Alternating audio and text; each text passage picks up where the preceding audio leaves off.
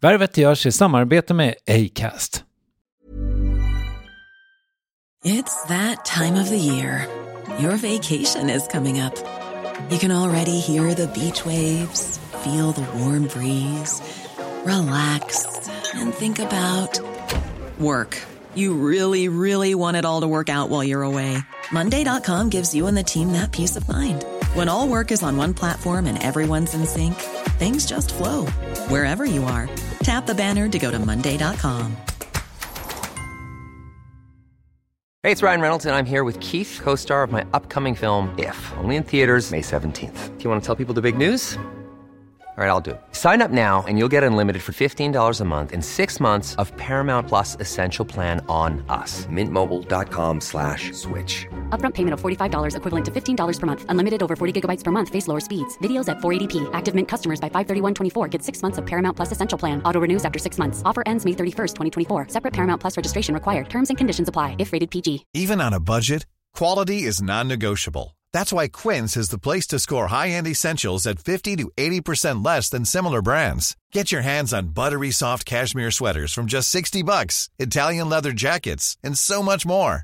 And the best part about Quince, they exclusively partner with factories committed to safe, ethical, and responsible manufacturing. Elevate your style without the elevated price tag with Quince. Go to quince.com slash upgrade for free shipping and 365-day returns. Värvet presenteras i samarbete med Nasonex, utomhusmöjliggöraren, som de inte kallar sig av någon märklig anledning. Men det är i alla fall Sveriges mest köpta antiinflammatoriska nässpray mot allergisk snuva. Och nu kommer ett litet test, så fram med papper och penna du som lyssnar, nu kör vi. Fråga 1. Vill du vara ute mer i naturen? Fråga 2. Sitter du framför en skärm lite för mycket? Fråga 3. Är du allergisk? Om du har svarat ja på någon av frågorna så tycker jag att du ska bege dig till beanoutsider.se. Jag vill för övrigt poängtera att Nasonex nässpray är ett receptfritt läkemedel från 18 år för behandling av symptom vid säsongsbunden och perenn allergisk snuva. Rådfråga läkare om du är eller tror dig vara gravid eller ammar eller om du planerar att skaffa barn, har en obehandlad infektion i näsan, nyligen har genomgått en näsoperation eller har en skada i näsan. Får ingen effekt inom 14 dagar eller om du redan använder läkemedel med kortison ska du kontakta läkare. Använd ej mer än tre månader utan läkarkontakt. Stort tack Nasonex och beanoutsider.se. En del tycker om att samla på metallbitar och papperslappar och ha på bankkonton. Det tycker jag inte är så roligt. Men däremot så tycker jag det är roligt att ha de här grejerna omkring. Värvet. Värvet. Värvet. Värvet. Värvet. Värvet. Värvet. Värvet. Värvet. Tjena alla monsterdiggare, det här är Kristoffer Triumf och det 160 avsnittet av Värvet med Lasse Åberg. Lasse Åberg är en av de stora inom svensk komik. Jag som är född 1974 tänker givetvis sjukt nostalgiskt eh, kring Trasan och Bananer och Sällskapsresan-filmerna. Men Lasse hade ett medialt liv långt innan dem, både med film och tv. Jag tänker på Repmånad från 1979, Kalabaliken i Bender från 83 och sådär. Trasan eh, och Vanane dock, de började på 70-talet och har du aldrig sett det så borde du göra det på en gång för att få lite bakgrundskänsla. Och eh, om du kollar genom Acast-appen så kan du göra det eh, nu. Alltså kolla på Trasan och Bananer med ett litet tryck på skärmen bara utan att ens byta app eller så. Trasan och banan är superklassiskt inom svensk barn-tv. Inte fullt så lärorikt som Fem myror kanske, men minst lika skoj. Och det har visat sig på min son att det fortfarande håller. Ur eh, den serien springer också Electric Banana Band. Ett eh, rockband kan man väl säga, med barnlåtar. Och eh, de är fortfarande ute och spelar eh, nästan 40 år senare. Enligt Wikipedia så är Lasse Åbergs fem filmer om Stig-Helmer i Sällskapsresan-serien den mest inkomstbringande i svensk filmhistoria. Men det är ju som grafisk formgivare och illustratör som Lasse Åberg egentligen skulle ha jobbat och det har han gjort också. En miljon Stockholmsrumpor sitter varje dag på hans stolstyg i tunnelbanan här i stan. Och hans konstverk, ofta med Musse Pigg, hänger eller förekommer i extremt många svenska hem. Kanske alla faktiskt. Jag tror att, jag tror att han finns i, eh, nej, kanske inte alla, men eh, väldigt, väldigt många. Och eh, sen eh, 13 år, det här kommer vi också prata om, så har han alltså ett museum. Och det var dit jag fick bege mig för att få den här intervjun till Lasse Åbergs museum i Bålsta. Så, vi kör väl bara. Och jag ska säga att den här intervjun är inspelad någonstans i gränslandet mellan november och december 2014. Alltså det vill säga för knappt två månader sedan. Så, varsågoda. Hej Lasse Åberg. Hej. Hur mår du? Jo, ehm, jag pratade med en kompis igår och han, när jag frågade honom hur mår du så sa han jag sitter upp och får behålla maten. Så att, det är okej. För det är likadant med dig. Du får behålla maten. Ja, tack. Dessutom mycket mat. Vi är väldigt roade av att laga mat, min fru och jag. Vad lagade ni senast? Igår så gjorde vi en underbar köttfärssås med färsk spaghetti och en sallad med mango. Gör ni er spaghetti själv? Nej, vi köper färsk. Ja, jag förstår. Och vad är tricket för att lyckas med en riktigt bra bolognese? Det är många små knep. Naturligtvis börja med att fräsa lök och sen eh, fräsa upp köttfärsen. Sen börjar skapandet. Då är det buljongtärning, det är provensalska kryddor, det är vitlök och det som kryddan på slutet. Lite, lite brunt socker, strösocker och finklippt basilika. Sen är du hemma. Inga sardeller? Nej, inga sardeller idag. Jag vet inte varför jag fick mig det. Men jag tror att det, vissa kör det va? Ja, det är möjligt. Ja, vi har missat det. Ja. Du fyller 75 om något halvår. Ja, Hur håller din kropp ihop och så?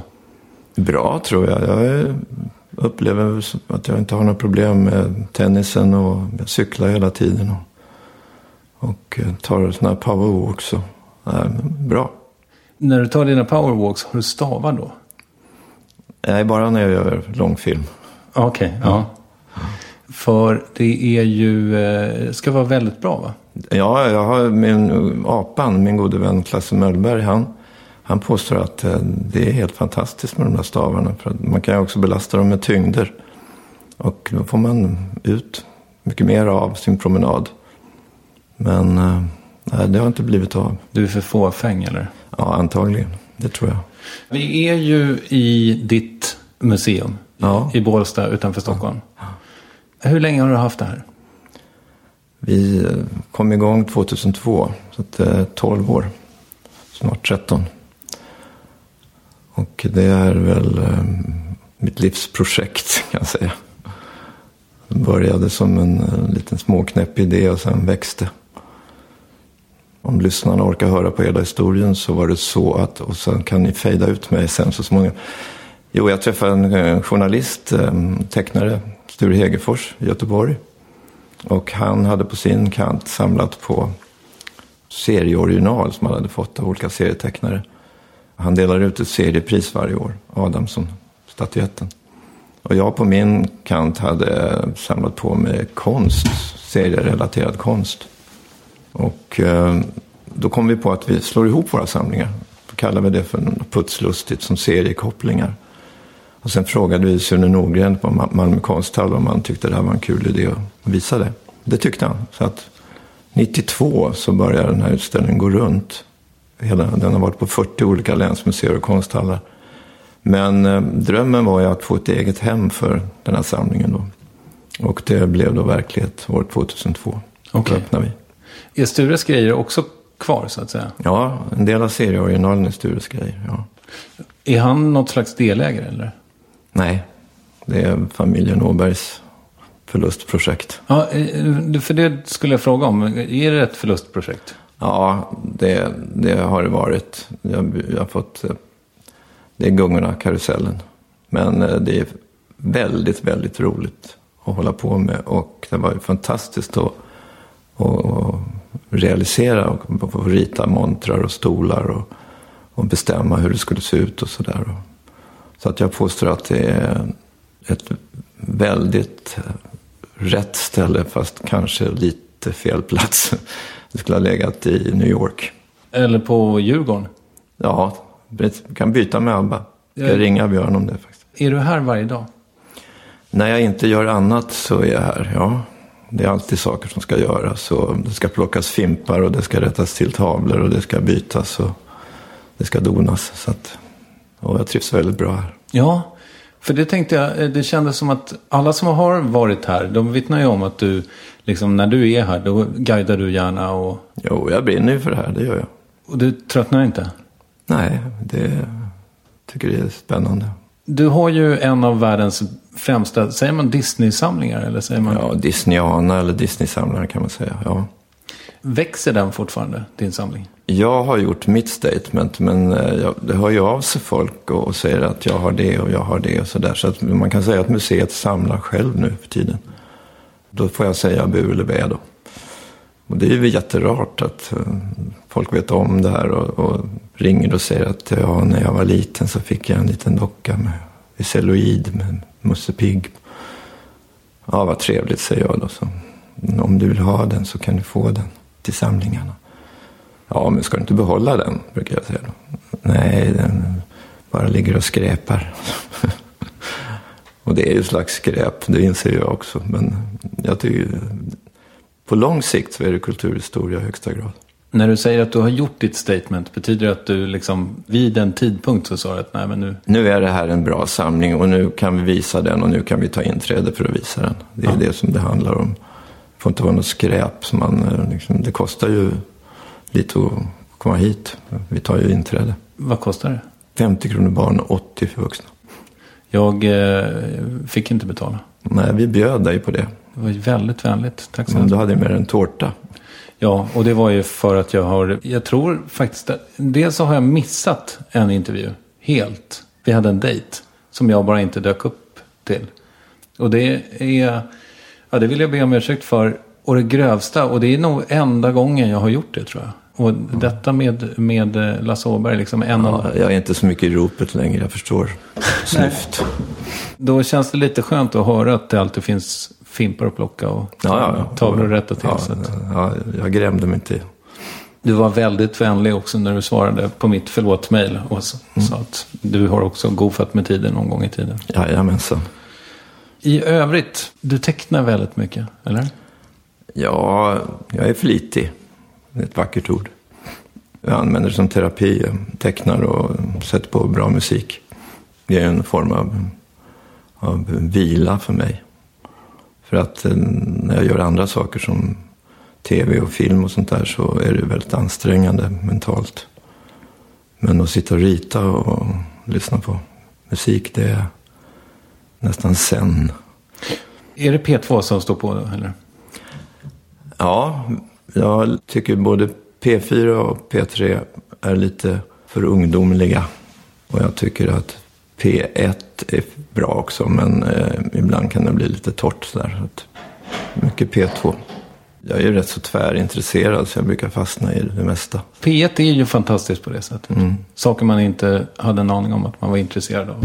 Nej, det är ungefär som, vi har ju då någon slags vana att titta på tv samtidigt som vi äter ibland, vilket säkert är rätt så vanligt. Och då fastnar vi ofta i program som vi inte skulle ha kopplat på om vi hade bara läst rubriken, men som visade sig vara oerhört intressant. Så som, Mycket naturprogram naturligtvis, som låter knastertorrt när man tittar på rubriken eh, Delfinernas utbredning i eh, östra Antarktis. Men när man börjar bli fängslad av det så är ju det mesta intressant. Igår tittade vi på ett program om en underlig sekt som en tjej som åker runt och kollar olika religioner. Ja, det var helt, ja det var mycket märkligt. svenskt. Ja, Ja, just det. Det där har jag... närmare himlen eller någonting sånt heter det. Vad tecknar du nu för tiden? Senaste veckan nu så har jag försökt göra barnteckningar. Och det är oerhört svårt. Alltså, härma som det ser Ja. ut när barn... Okej. Mm. Och komma till den absoluta direktheten är oerhört svårt. Men jag tyckte jag faktiskt jag lyckats med några. Vi håller på att göra en bok, en sån här singelångbok. Man trycker på en knapp så kommer låten och sen eh, så kan man läsa texten och så finns även noterna. Och då har vi eh, försökt göra också en, en eh, slags scrapbook med Electric Banana Band. För det är bandets låtar då. Och då tänkte jag mm, pryda den, eh, tryffera med lite teckningar och bland annat då barnteckningar. För vi får ju väldigt mycket barnteckningar. Där, men då tänkte jag att då ska jag pröva att göra några själv också. Jättekul, men som sagt svårt. För att du tycker att barnen ser för dåliga så du vill inte ha dem? Tvärtom, men eh, det är också, finns några upphovsrättsliga grejer med där. Så, där, så att vi kan inte ta hur som helst där. Ja, då måste du betala för dem kanske. Det tror jag inte, men vi har ju fått dem. Jag får ju sådana fanmail. Glada barn som skickar teckningar. Apropå fanmail, du, är ju, du verkar nästan eh, militant teknikfientlig. Ja, inte nu längre. Först så fick jag en mobil, visserligen något ålderstigen, av dottern. Och sen så mm, trodde de att jag skulle tycka att en iPad var jättekul. Vilket jag tycker. Så jag är numera en avfälling från de här teknikfientliga. Okej. Eller teknikavvaktande kallade jag mig för då. Vadå, har du till och med skaffat mail och så? Ja, jag kan. Jag har lärt mig nu att till och med skicka bilder. Det är ett stort framsteg. För att du, när man har mejlat dig tidigare så har man ju fått mejla till någon kollega som har visat dig. Mm, så är det fortfarande. Ja, okej. Lasse, du har fått ett mejl. Ja, just det. Jo, men vi har valt eh, att förlägga kontoret hit till museet då. Är ditt liv, du rör dig mellan tennishallen och hemmet och här liksom. Är din värld så liten i vardagen? Jag förstår att du... du Ja, ja, sen gör vi några sådana här stadsdagar. Då tar vi oss in till huvudstaden och eh, klämmer lite kulturevenemang sådär. Kika på några gallerier, moderna, om de har något nytt. Eh, Käka lite gott. Eh, kanske ska se någon teater. Men annars så är det ett stilla lantliv. Och det har ni valt liksom? Ja, från början så var det ju en desperat bostadssituation. Vi hade ingenstans att bo och då fick vi ett erbjudande att köpa ett hus och en tomt av en släktings släkting. 2000 kvadratmeter och en, en, kåk då. Och vi slog till trots att det var oerhört dyrt. Det sprang upp i 57 000 faktiskt. Och då hamnade vi här i Bålsta då. Och det här är början på 70-talet eller? Ja, mitten på 60-talet till och med. Okej. Och numera så tycker jag att eh, det finns en klok man som heter Ensenberg som har sagt att lyx idag det är tystnad, frisk luft, rent vatten och att rå sin egen tid. Och det upplever, jag, upplever vi att vi har här då. Man kan säga så här att det är en slump att ni hamnade i Bålsta. Det kan man säga. En lycklig slump. Ja, med facit i hand. Vi bor i ett område som är fint. Nära att vi knallar ner på fem minuter till Mälaren. Och området har egen badplats och tennisbana. Och, och eh, nära till skog, svampplock.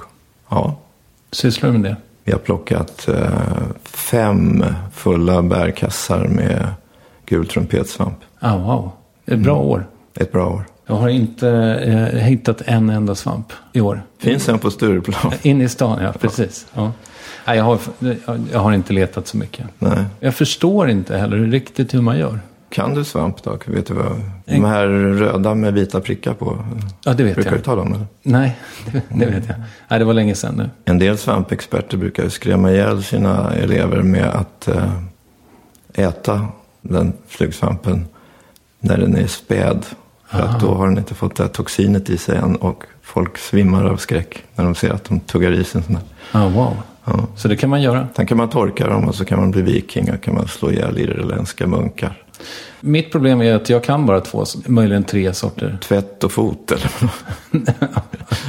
Ja, och två sorters kantareller. ja.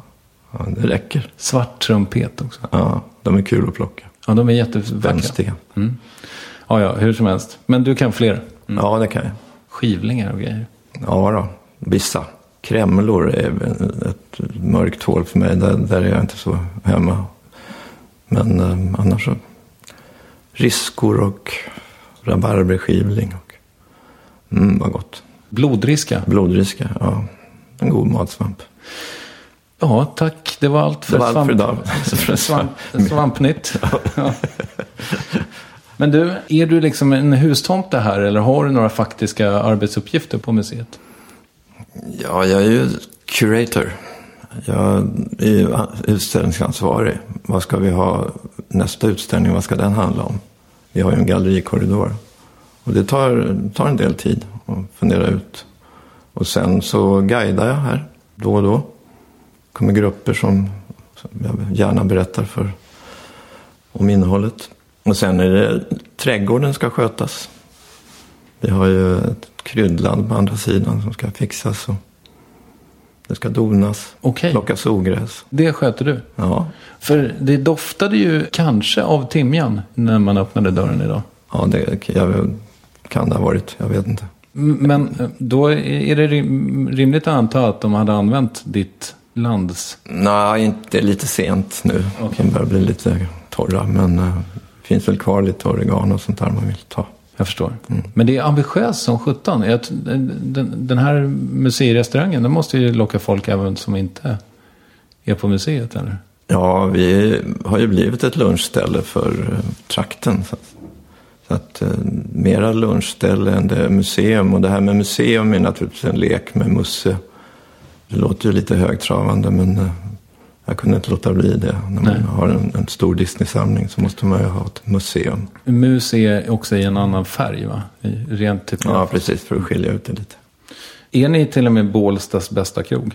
Ja, nu är vi är ingen expert på Bålstakrogarna men vi är bra. Vi får mycket beröm. Hur är konkurrensen då? Mördande? Nej, det finns för alla sorters smaker kan man säga. Det finns naturligtvis pizzerier, det finns kinakrogar, thaimat, det finns eh, lite finmat, lite husman. Ja, det är som en liten komprimerad centralort. Hur mår orten? Bra. Det är full fart med industrier och grejer runt om här. Och expanderar långsamt. Invånarantalet ökar. Jag brukar ju eh, gå tillbaka lite grann i mina intervjuer. Du föddes i Hofors för 74 år sedan drygt. Ja, just det. Mm. Varför Hofors? Jag hade inte så mycket med det att göra. Nej, min mamma är från Gävle och, och pappa eh, är då från Hofors. Och eh, min söta mamma träffade då pappa när hon arbetade på en frisörsalong i Hofors. Och så blev jag till då. Och sen hade de den goda smaken att flytta mig från Hofors när jag var sex månader. Så att jag kan inte säga att jag kan så mycket om Hofors. Men däremot så var jag, hade ju farfar och farmor. Farfar var ju entreprenör. Han startade någon slags strandcafé uppe vid en sjö som heter Etsken. Och där tillbringade eh, familjen då väldigt många somrar. Under hela 40 och 50-talet kan man säga. Så att jag har, mitt hjärta finns kvar där. I alla fall en, jag sov i en soffa där på dagarna så stod wienerbröden och massarinerna i den soffan. Och bara det gör att man längtar tillbaks.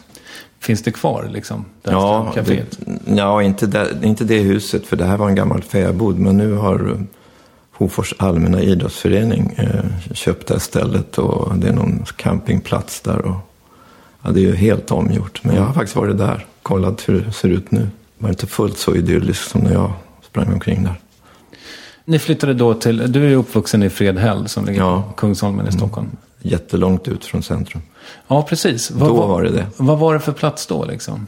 Först så flyttade mamma, pappa och jag till Hammarbyhöjden.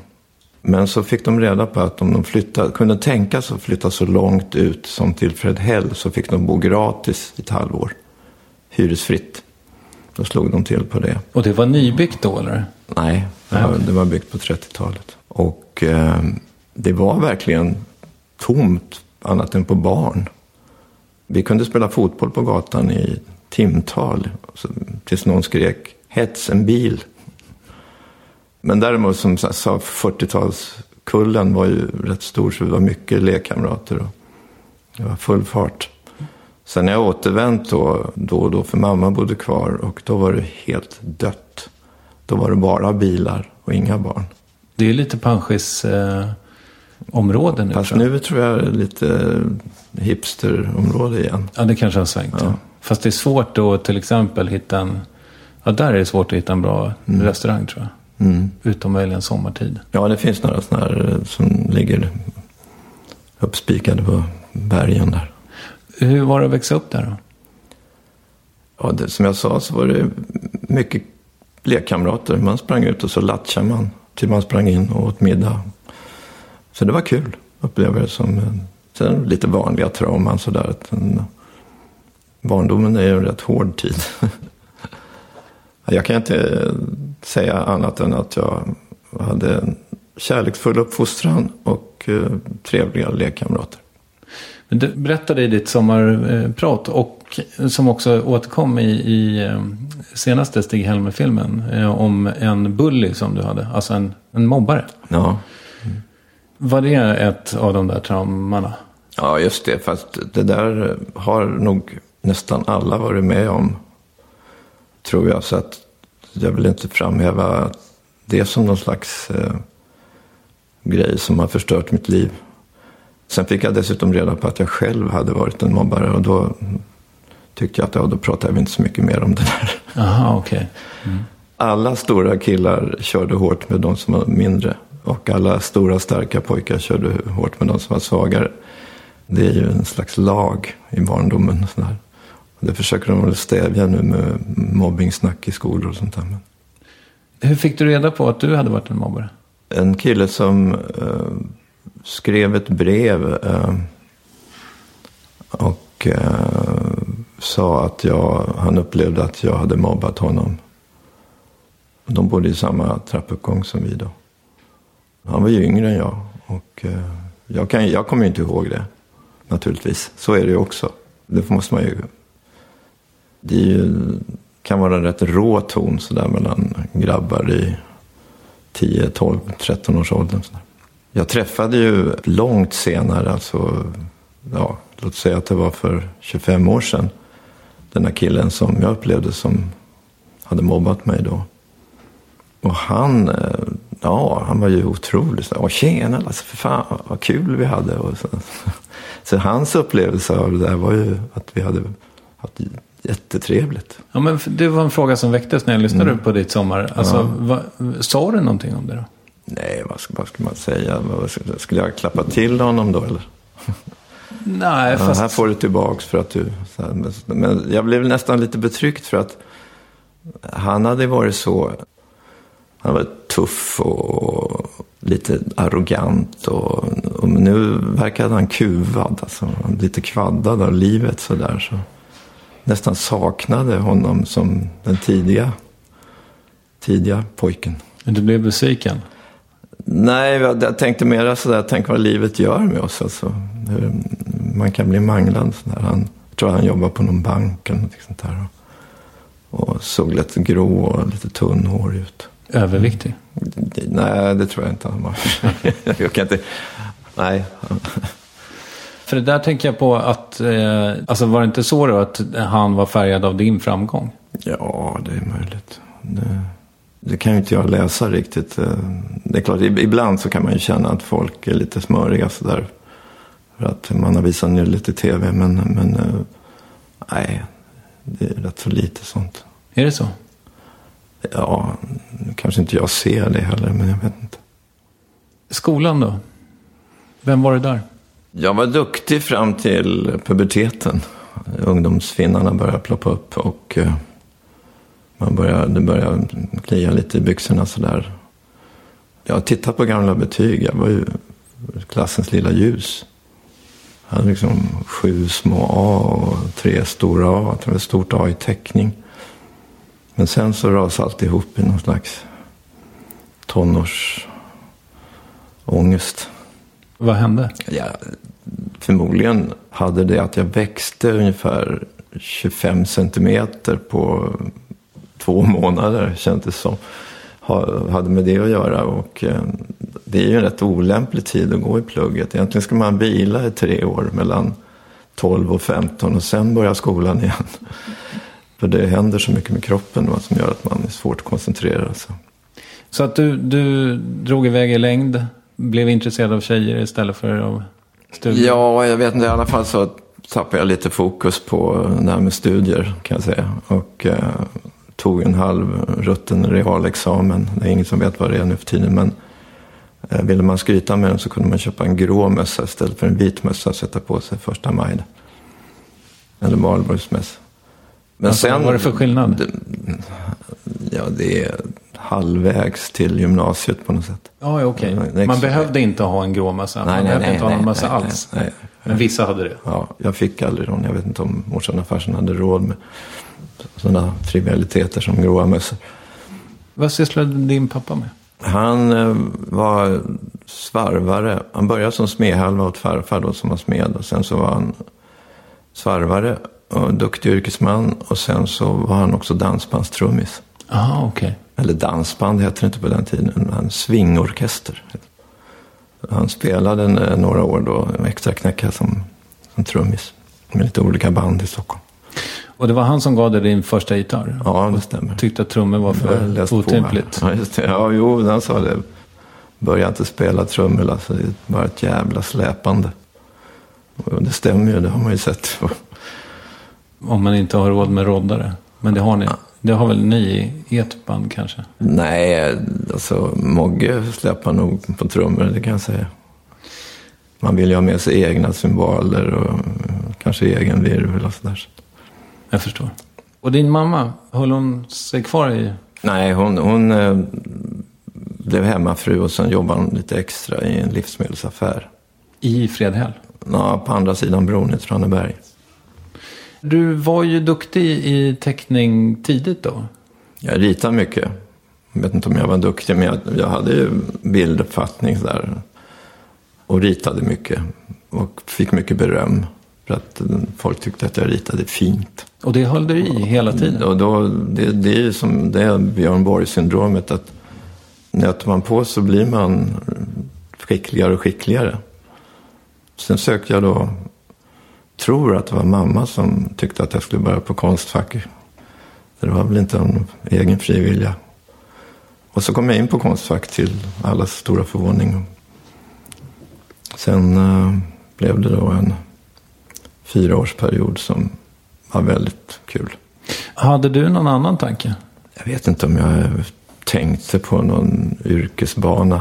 Jag ville definitivt inte bli de här klassiska polis, brandkåravdelningen sådär. Inte heller svarvare? dagdrömde. Ja, jag, jag tror att farsan pumpade in någon slags liten strever i mig. För han var inte riktigt nöjd med, med den där. Jag minns att han tog med mig på konstutställningar. Det har jag tänkt på för han, han gick bort väldigt tidigt. Varför han gjorde det? För att jag upplevde aldrig att de var speciellt konstintresserade. Men jag kommer ihåg att han tog med mig till Liljevalchs och till och med köpte konstböcker ibland. Tyvärr lärde jag aldrig känna min far. Trots att han, han blev 52 år. Och eh, vi hade aldrig någon sån här man-to-man talk.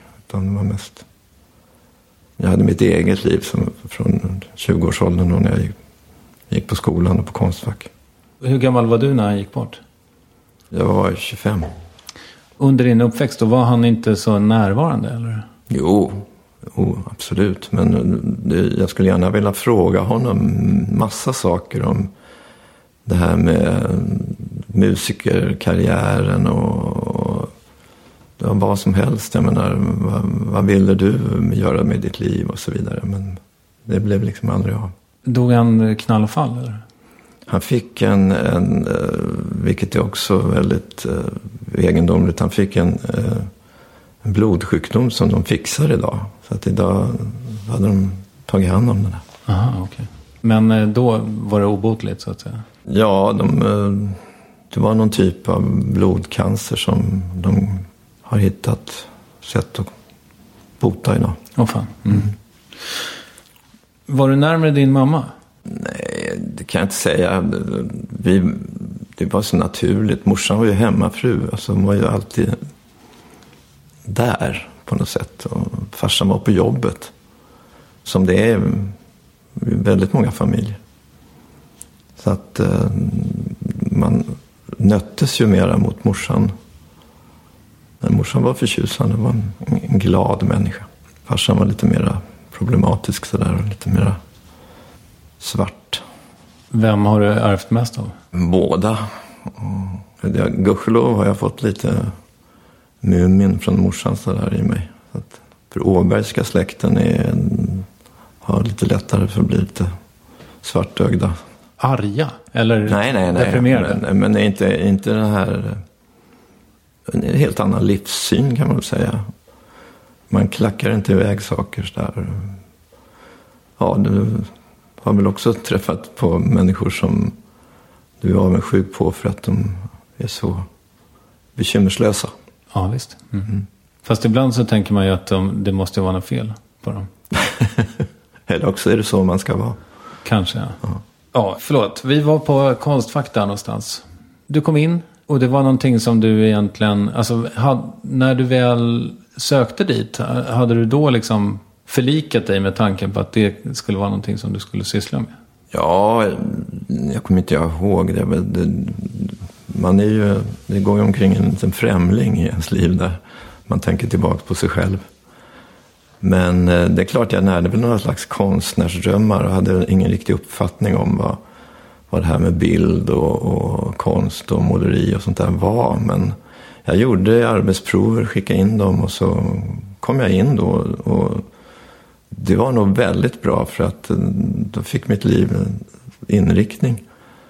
Det var ju ett stort skifte i mitt liv. Från att vara släktens lilla geni så blev jag en medelmåtta bland en massa konstnärsbarn och, och duktiga tecknare. Och, att det var en klok läxa.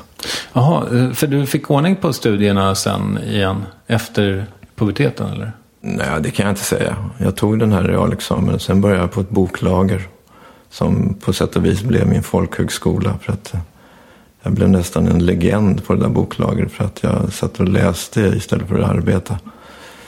Ja, det var mycket trevligare än att jobba på ett skruvlager kan jag säga. Ja, men sen sökte jag in när jag var 20 år till Konstfack då. Gick där i, i fyra år och blev, fick en så kallad magisterexamen i grafisk formgivning. Då. Och det har jag sedan dess hållit på med då, kan man säga, i olika former. Jag har ju varit väldigt självförsörjande när det gäller alla projekt, alla filmprojekt och alla designprojekt och sådär. Så har jag ju gjort det själv. Alla böcker och sånt där så har jag designat dem själv. Istället för att skriva och sen vända sig till en formgivare. Så, så det har varit praktiskt.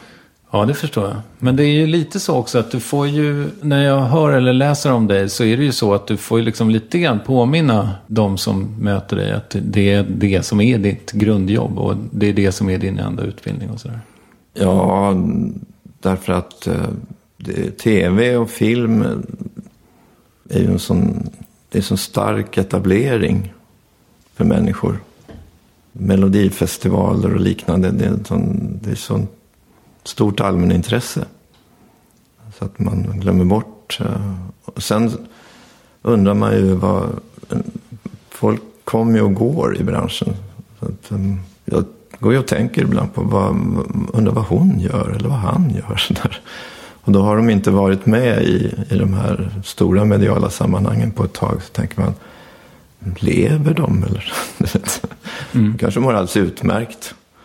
Det är ju enbart för att man inte har sett dem i, på ett par år.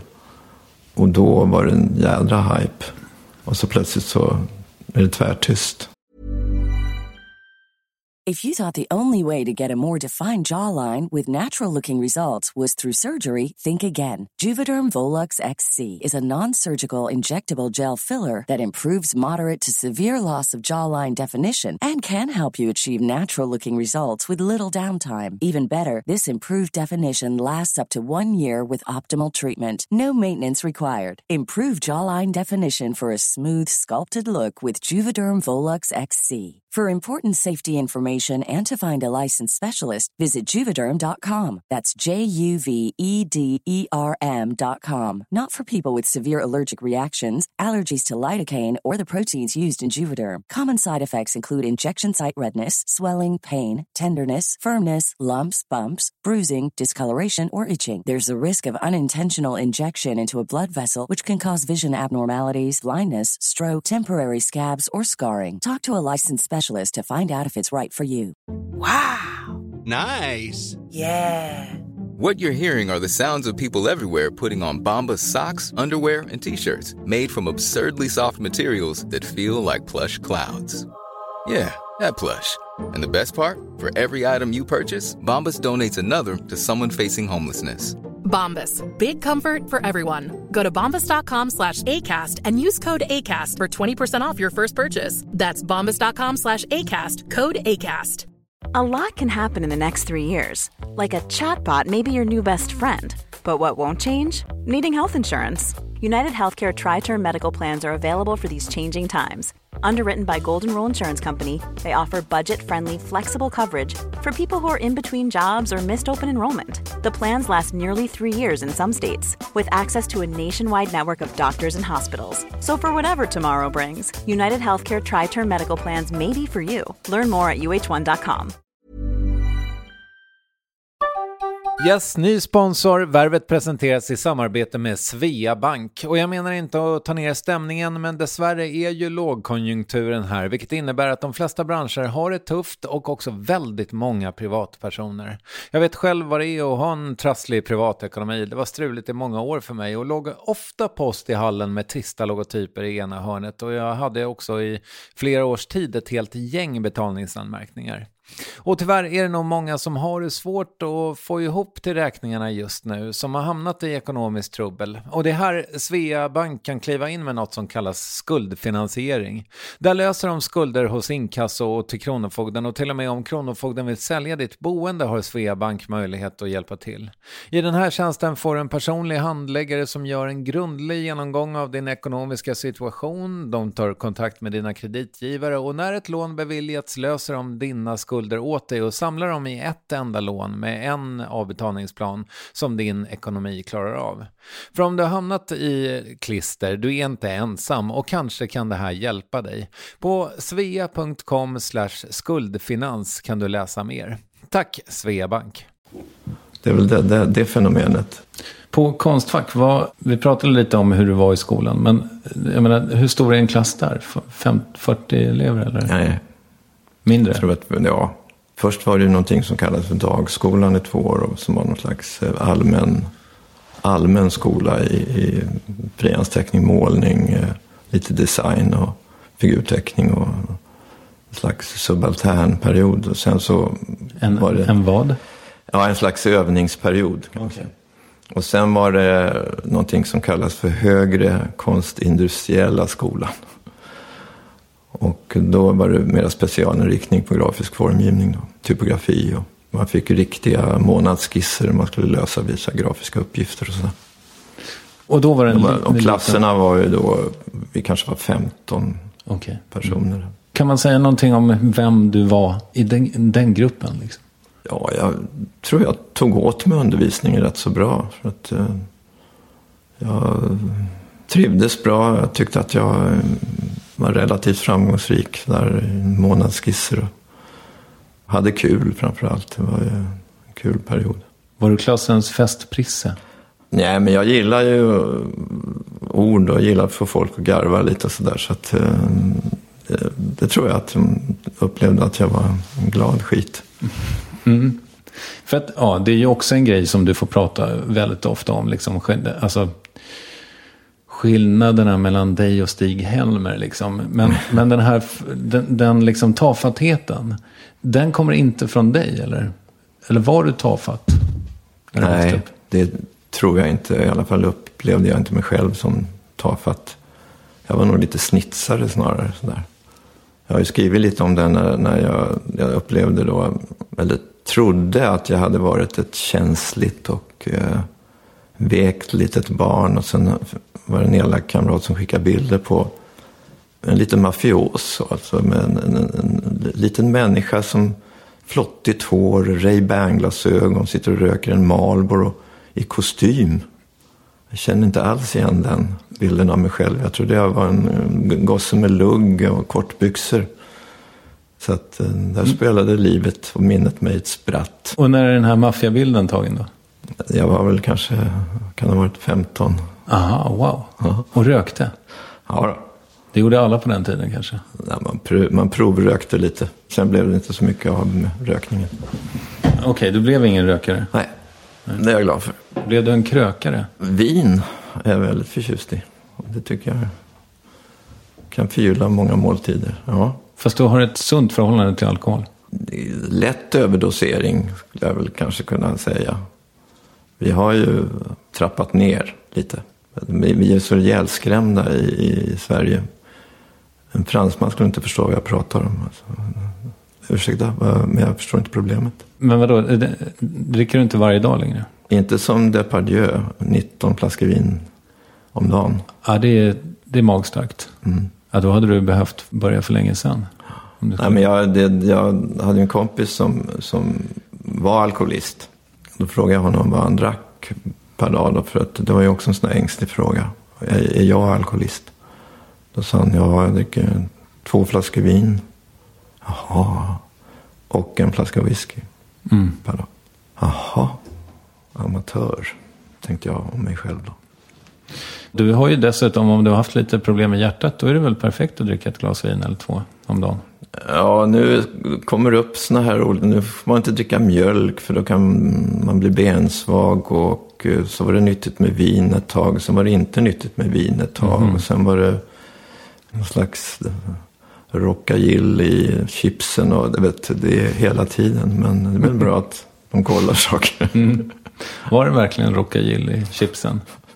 Eller var det i någon slags tunnel i Hallandsåsen? Ja, precis. Och vad, och vad var det i sådana fall i chipsen? Det kommer Ja, inte jag det ihåg. var något sånt här mystiskt.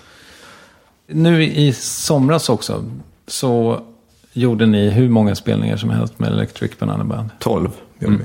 Ja, det var inte hur många som helst. Nej, Men hur som helst, det är rätt många. Det är en turné.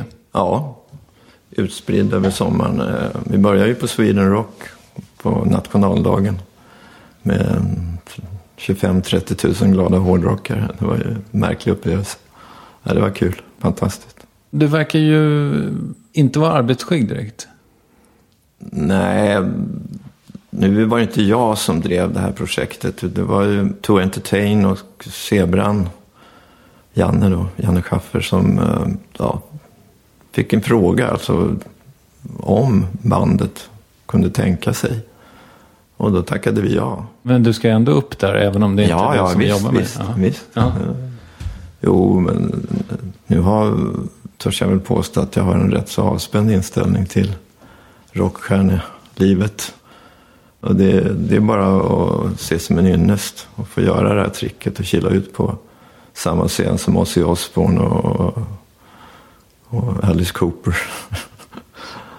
Så det slickade jag i mig med glädje. Blir det fler gig? Ja, vi har något vårgig här också fram i januari. Att, eh, puttrar väl på. Är det lika roligt fortfarande? Ja, det trodde jag ju aldrig när jag var yngre att jag skulle tycka det var kul att sjunga. Men det är faktiskt rätt kul att sjunga. Och med det bandet bakom sig också. Det är ju Sveriges bästa studiomusiker så att det gör ingenting. Nej, det förstår jag.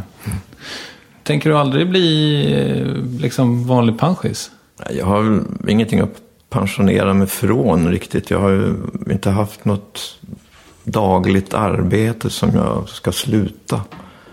Utan det är ju med fria konstnärliga yrken att det finns ju ingen ände på det.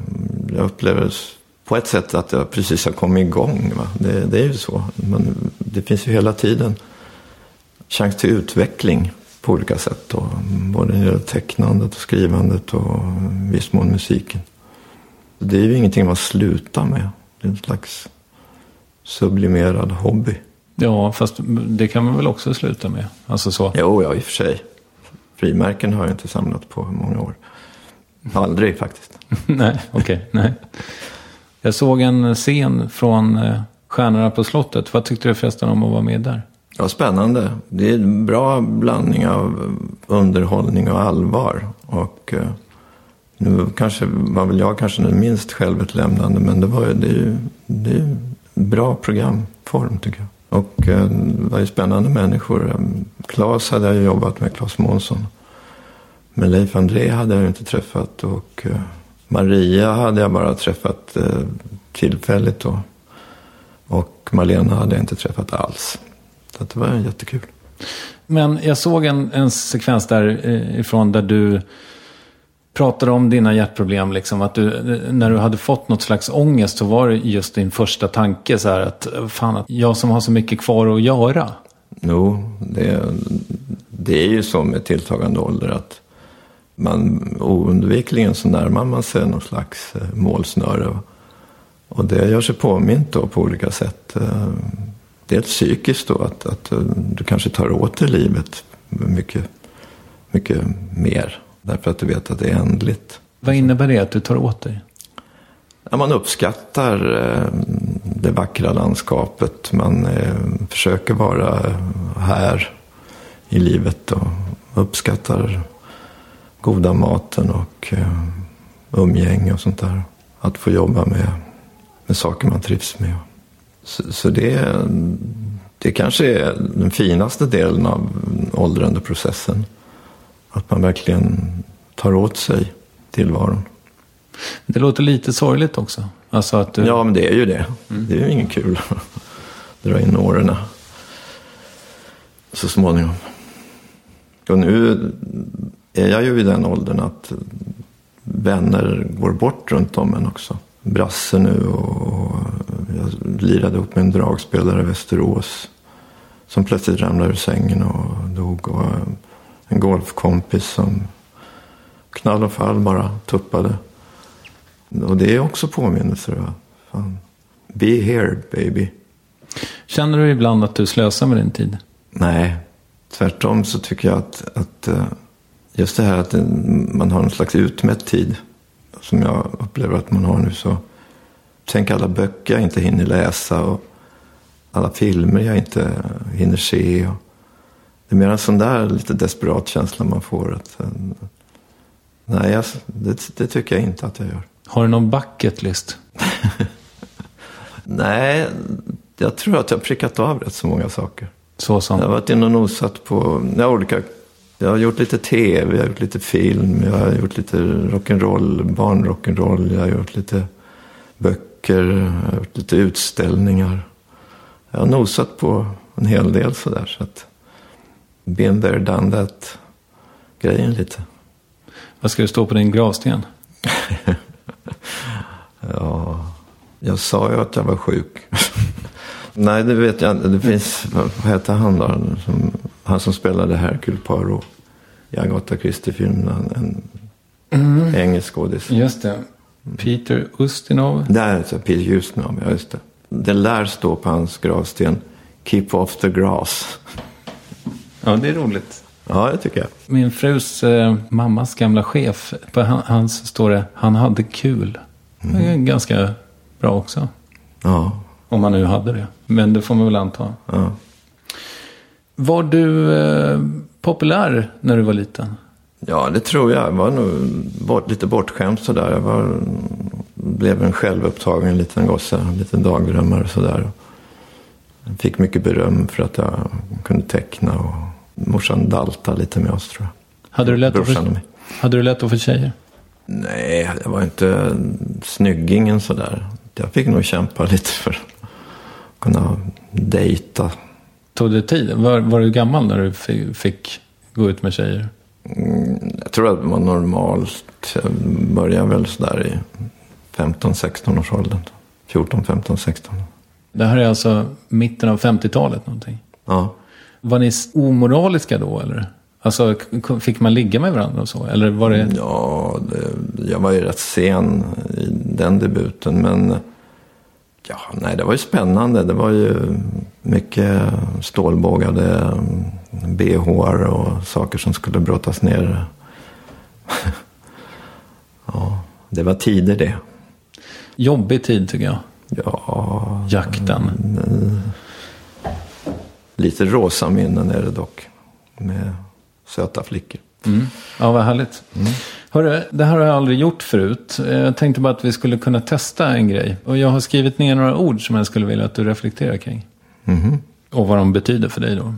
Integritet. Det är väl någonting man försöker att eh, ha. Och ibland misslyckas med. När har du misslyckats? Nej, det är, det är väl när man nappar på en del konstiga jobb som man inte borde göra. Så där som lite, man känner det här, nej, det är inte, det är inte jag. Då, då naggar man lite på integriteten tycker jag. Mediala sammanhang, finns det sådana du ångrar? Nej, det jag kanske borde ångra, men som jag tyckte var en fantastisk upplevelse, det var när jag spelade General Penrish i en film som heter 47 an Löken blåser på. Som, det var, jag har inte ens tordat se filmen. Men det var för att jag var nyfiken på Ragnar Frisk. Han som hade gjort då 16 Åsa-Nisse-filmer. Och, och eh, otroligt rolig inspelning. Och allt det roliga skedde mellan filmningarna. Då, mellan men det var ett kul gäng med, med Chadden Hellström och Hasse Burman och ja, det var Sten Ardenstam och allt vad det var. Lasse Kühler. Och det här är tokbuskis förstår jag, eller? Ja, riktigt rejäl. Men det var en erfarenhet. Varför säger du att du borde ångra det? Det var ju en jätterisig rulle sådär. Alltså, det, det, det var ingen... Den fick inte fem getingar i Expressen direkt. Inte direkt, nej. Flera ord. Ångest. Är min arvedel. Ja, oh, det. Nu vet inte jag vad det ordet, alltså den patologiska formen, den sjukliga formen av ångest, det, är ju- det, det, då blir man ju knäpp va.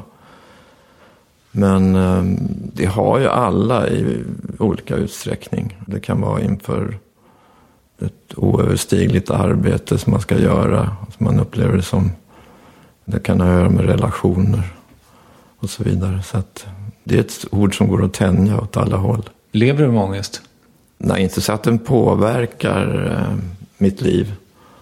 Inte så att det är sjukligt. Jag skulle tro att jag är normal därvidlag. Alltså, du är åbergsk. Så Ja, säga. just det. Jo, jag berättade lite om det. Jag tänker mig att ångest ibland, alltså att det nästan är en fråga om kemikalier. Hur i balans man är som människa. Ja, det tror jag nästan att jag har märkt då. Därför att eh, vid eh, fysiska kraftuttag som joggning och tennis och sådär så, så tror jag att kroppen inte orkar hålla på med annat än att återhämta sig. Och då är man befriad från sådana såna här slaggprodukter som ångest tror jag. Så att det är bra för mentala hälsan och sporta lite.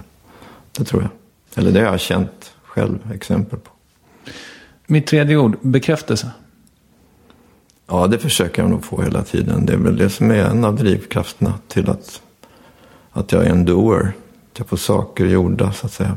Jag vill visa upp och titta vad jag har hittat på. Kolla, visst är det kul? Det börjar med att jag garvar själv och sen visar jag det för frun. Och sen så försöker jag få visa det för så många som möjligt. Det där är ingenting som du har tröttnat på genom åren. Nej, jag är fortfarande road av att komma på kul grejer sådär. Kul bilder och roliga sångtexter. Och går ju naturligtvis att fundera på, skulle man, ska jag göra någon mer film? Och, och så vidare. Så att, eh, och det är väl ett, sätt att söka bekräftelse på, antar jag. Ja, kanske. Eller bara att sysselsätta sig och ha kul.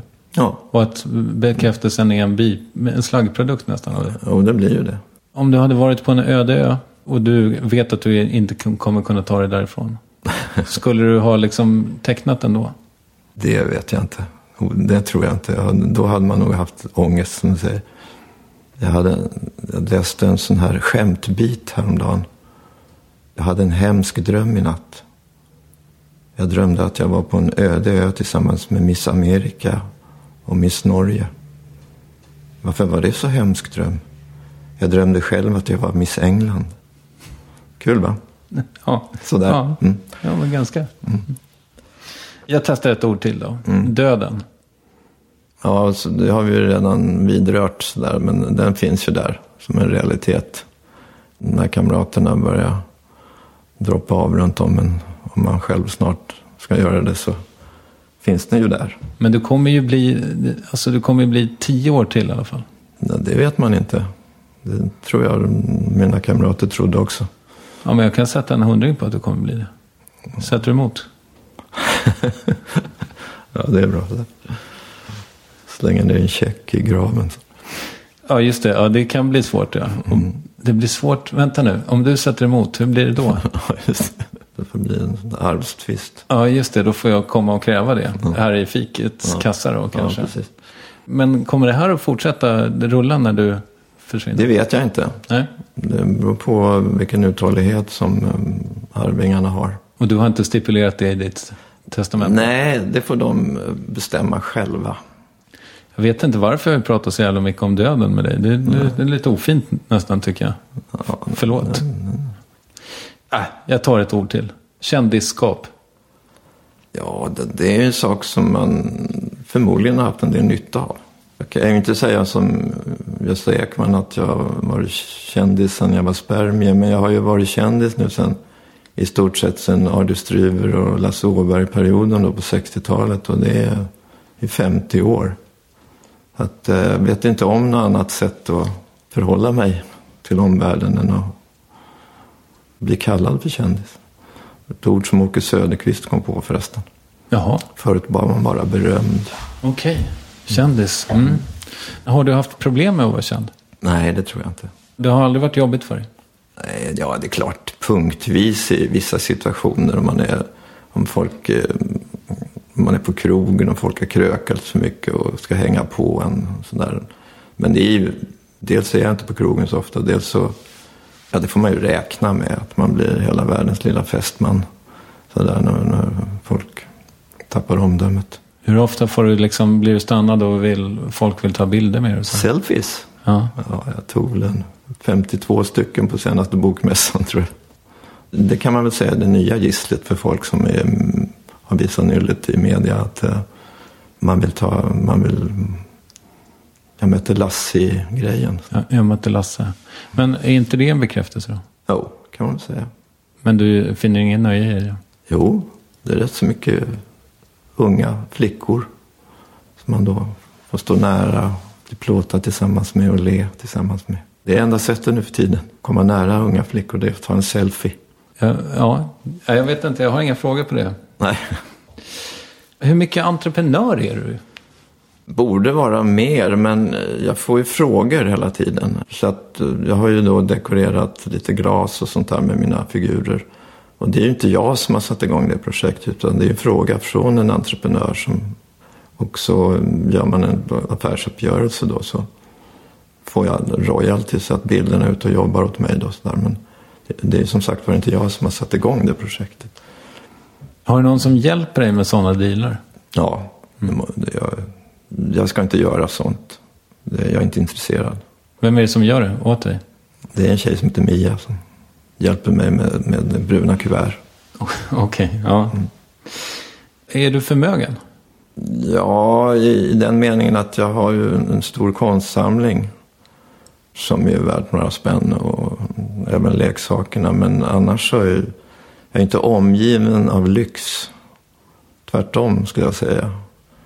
Vi bor i en väldigt nor- normalt hus annat än inredningen. Och eh, har ingen bil, har ingen, eh, inga såna här attribut som an- annonserar rikedom. Eller vad tycker du om min tröja? Den är eh, grå, lite noppig. Kanske inte köpt på Dolce Gabbana. Eller? Nej, nej. det inte. Var är den köpt? Nere i Bålsta centrum. Ja, jag förstår. Mm. Jag gillar gubbkoftor. En liten last jag har. Okej, ja.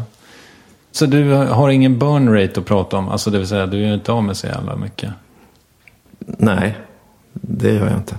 Förutom på mat och vin då? Ja, matkontot slarvar vi inte med. Och det du har dragit in mest pengar på, vad är det? Det tog väl vara filmerna då. Det är väl den mest framgångsrika filmserien i Sveriges historia? Ja, nu har jag inte jag statistiken i huvudet här, men jag tror att de ligger i topp, nästan alla av dem, i bland de tio mest sedda filmerna, eller kanske 20 mest sedda filmerna. Och när vi gick genom eh, din eh, butik här, så, för där säljer du filmerna på DVD. Och då sa du att SF äger dem. Mm. Har du ingen del när den säljs som DVD och så? Och jag får ju sån här um, teaterförbunds, antar jag. Men det där kan du fråga Mia om. Okej, ja. Har du alltid haft mustasch? Sen 62 tror jag. Och jag har tagit av den en gång och då såg inte folk det. Men de frågade om jag hade börjat snusa. Sen har den suttit där. Vad lustigt, hur lång var din avperiod så att säga? Ja, Den var inte så lång. Det var väl någon månad. Eller. Ja, så lång tid det tog att... Någon gång på 60-talet. När du medverkar i ditt första tv-program, Gitarren. För det var väl? Hade jag inte mustasch då? Jo, du har ju det. Fast den är väldigt subtil. 63. Ja. En liten tangorabatt. Ja, ish. Varför blev det mustasch? Har du haft skägg också någon gång? Ja, halvt skägg har jag haft också. Jag rakade av halva skägget. Jaha. Tog en bild för mitt eget höga nöjes skull. Jag, skulle ta bort skägget så tänkte jag tar bort halva bara. Jag förstår. Jag tänkte på den där bilden med dig och Janne Schaffer när ni är halva. Men Ja, just det. Just det. det kunde man göra i Photoshop kanske. Ja, just det. Jobbar du förresten i Photoshop och sånt? Nej, jag har folk som kan det och då jag blir jag lat så sätter jag mig bakom dem och pekar ungefär. När du ska göra liksom designuppdrag? Ja, precis. Tar du fortfarande sådana? Nej, det är mest åt mig själv. Nu, Vi håller på, min son och jag håller på att göra den här singalong-boken nu. Så att det är eg, egna saker. Jag frågar en sak. Din pappa dog när du var ung och, och ni lärde aldrig känna varandra. Men det känns som att det här är lite ett familjeföretag. Det, har du liksom dina barn nära dig? Ja, vi, det är ju en slags, nästan som en arbetsgrupp. Dottern är ju textilformgivare och eh, sonen är, eh, sitter på reklambyrå. Och vi jobbar ihop eh, alla. Och svärdottern är chef här på museet så att det är rätt tajt. Det är lite kineskrog sådär över det. Har du själv varit en bra förälder? Det kan inte jag svara på. Jag var hemma väldigt mycket med barnen, vilket är kul. För jag var ju frilanser då första åren och eh, Inger gick på aftonskola på Konstfack några år. Så jag har ju sett mina barn väldigt mycket när de var små. Mer än de flesta föräldrar skulle jag kunna tänka mig. Och det, det är ju en slags ynnest. Ja, det förstår jag. Och då, då är det, när de springer runt fötterna hela tiden så blir det ett väldigt naturligt förhållande till ungarna. Så där. Det blir inte, åh, nu kommer pappa hem och sådär. Åh, nu måste ni vara snälla barn, nu kommer pappa hem, pappa är trött och sådär. Så de lubbar ju runt där, benen på mig satt och tecknade. Du är respektlösa helt enkelt. Naturligt skulle jag kalla det för. Mm. Det kändes som. Och så har ni förblivit. Ja, det tycker jag. Härligt. Och bor ni allihopa här i Bålsta? Nej, ja, Max, sonen, bor här i Bålsta. Men dottern är... Kar- Carina. Nej, hon bor på Lidingö. Okej. Ditt samlande, har du någon gång känt att det har angränsat till sjukliga? Ja, jag har en, en, en bokstavskombination. Har du? Låt höra. Obsessive compulsive disorder. Alltså, I'm a hoarder, heter det också. Ja, du är... Men jag, jag fnissar lite åt det. Jag har haft väldigt trevligt med det där, så jag har försonat mig med att... Eh, jag har haft oerhört roligt med, med det här hopskrapandet av prylar. Jag vet att det är, är sjukligt, men jag tycker samtidigt det är väldigt roligt. Hur ser det ut hemma? Ungefär likadant. Mycket saker. Och jag har glädje av dem. Jag tycker det är kul att titta på dem. Jag, jag går och njuter av att kolla de här grejerna. Och det är inte, jag menar en del tycker om att samla på metallbitar och papperslappar och ha på bankkonton. Det tycker jag inte är så roligt. Men däremot så tycker jag det är roligt att ha de här grejerna omkring. Och det du samlar på, det är konsten. Det är konst och eh, Leksaker. gamla leksaker kan man säga. Du har inte börjat med andra grejer också? Som Ja, inte vet jag. Nej. Etrusk, et, jag kan inte ens säga det. Kopparstick eller? Etruskiska vaser. Just. Det. Kopparstick, nej. Är du feminist? Normal, skulle jag tro. Förnuftig. Men du vill inte kalla dig för feminist? Nej, Det har gått sån inflation i ordet. Det bara blir militant sådär. Det blir fashion av vissa ord. ett tag. Och då tappar de sin betydelse. Är du humanist? Ja, törs jag påstå. Och då ingår att man är feminist. Bra. Vill du rekommendera något? Frisk luft och, och rena kalsonger i halva studentexamen. Tänk på det barn. Vem tycker att jag ska intervjua i Värvet? Dan Wolgers skulle jag vilja höra mer om. Mm. av. Stort tack för att du tog dig tid. Här. Ja, tack själv. Det är alltid roligt att prata om sig själv. Ja, ja vad härligt.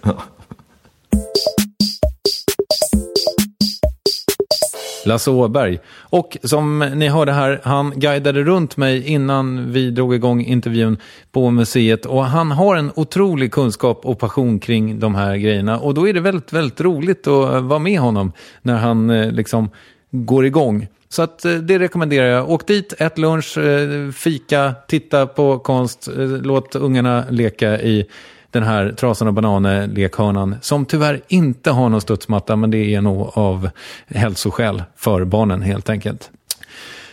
Ja, med de orden så ska jag säga tack för att du lyssnat. Vi hörs om en vecka. Puss och kram. Hej då. Hi, I'm Daniel, founder of Pretty Litter. Did you know cats tend to hide symptoms of sickness and pain? I learned this the hard way after losing my cat, Gingy. So I created Pretty Litter, a health monitoring litter that helps detect early signs of illness by changing colors, saving you money and potentially your cat's life. Pretty Litter is veterinarian developed, and it's the easiest way to keep tabs on your fur baby's health right at home. Go to prettylitter.com and use code ACAST for 20% off your first order and a free cat toy. Terms and conditions apply. See site for details. Planning for your next trip? Elevate your travel style with Quince. Quince has all the jet setting essentials you'll want for your next getaway, like European linen, premium luggage options, buttery soft Italian leather bags, and so much more. And is all priced at 50 to 80% less than similar brands. Plus, Quince only works with factories that use safe and ethical manufacturing practices. Pack your bags with high-quality essentials you'll be wearing for vacations to come with Quince. Go to quince.com slash pack for free shipping and 365-day returns. Planning for your next trip? Elevate your travel style with Quince. Quince has all the jet-setting essentials you'll want for your next getaway, like European linen, premium luggage options, buttery soft Italian leather bags, and so much more. And is all priced at 50 to 80% less than similar brands. Plus, Quince only works with factories that use safe and ethical manufacturing practices. Pack your bags with high-quality essentials you'll be wearing for vacations to come with Quince. Go to quince.com slash pack for free shipping and 365-day returns.